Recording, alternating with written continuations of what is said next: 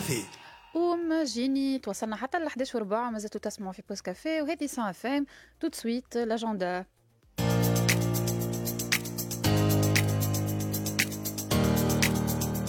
بوست كافي في الاجندا نحكيو على بمناسبة اليوم العالمي لحقوق الإنسان مجموعة من العاملات في القطاع الفلاحي من ولايات سيدي بوزيد القروان وجبنيانة صفاقس باش ينظموا غدوة المؤتمر نتاعهم السنوي الأول تحت عنوان نضال من أجل حقوقنا الاقتصادية والاجتماعية.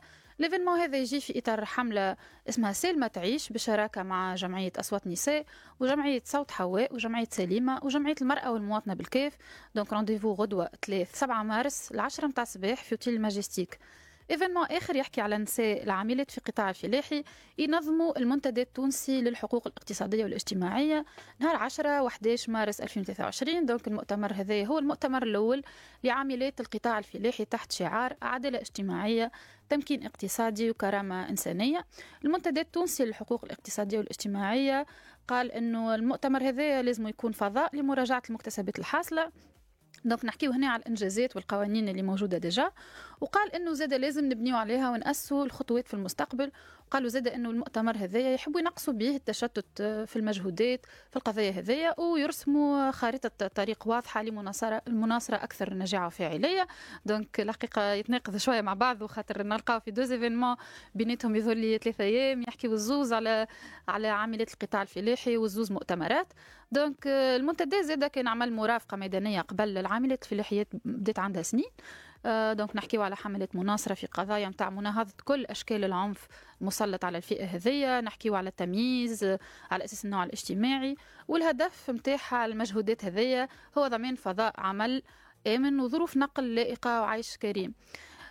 فما قناعة راسخة يظهر لي توا نحكيو عليها في النظام هذا بالسلطة نتاعو بمكوناته ببرامجه وتشريعاته آه، إنه ما يعتبرش القضايا هذه من أولوياته. ما فماش زاد حتى مؤشر على جدية تعاطي المنظومة الحالية مع الملف هذايا. خاصة مع ليزابيل نتاع المجتمع المدني وأصحاب وصاحبات الحقوق هذوما وهذا نفهموه خاصة مع الانتهاكات المتواصلة والحوادث المتكررة اللي شهدناها السنين الأخرى والهشاشة اللي تعمقت رغم القوانين اللي تحطت واللي تم إصدارها والبرامج اللي راو فيها سواء من الوزارة ولا من غيرها من المؤسسات. آه الحقيقة ملف العاملات في القطاع الفلاحي ملف آه يهمنا الكل لازم نعطيه أكثر أهمية وناخذ بعين الاعتبار تداعياته القصيرة والبعيدة. على سواء الحقوق الاقتصادية والاجتماعية المدنية للفئة هذه كرامتها وحتى على مستقبل القطاع الفلاحي والسلامة والأمن الغذائيين في البلاد. آه نبعد شوية على القطاع الفلاحي نمشيو لمنظمة Alert اللي تخدم على محاربة منظومة الاقتصاد الريعي اللي البنوك في أعلى هرم من المنظومة هذية وتأثيرها على برشا ميادين كما الفلاحة والتجارة وخاصة على حياة المواطنين والمواطنات في تونس.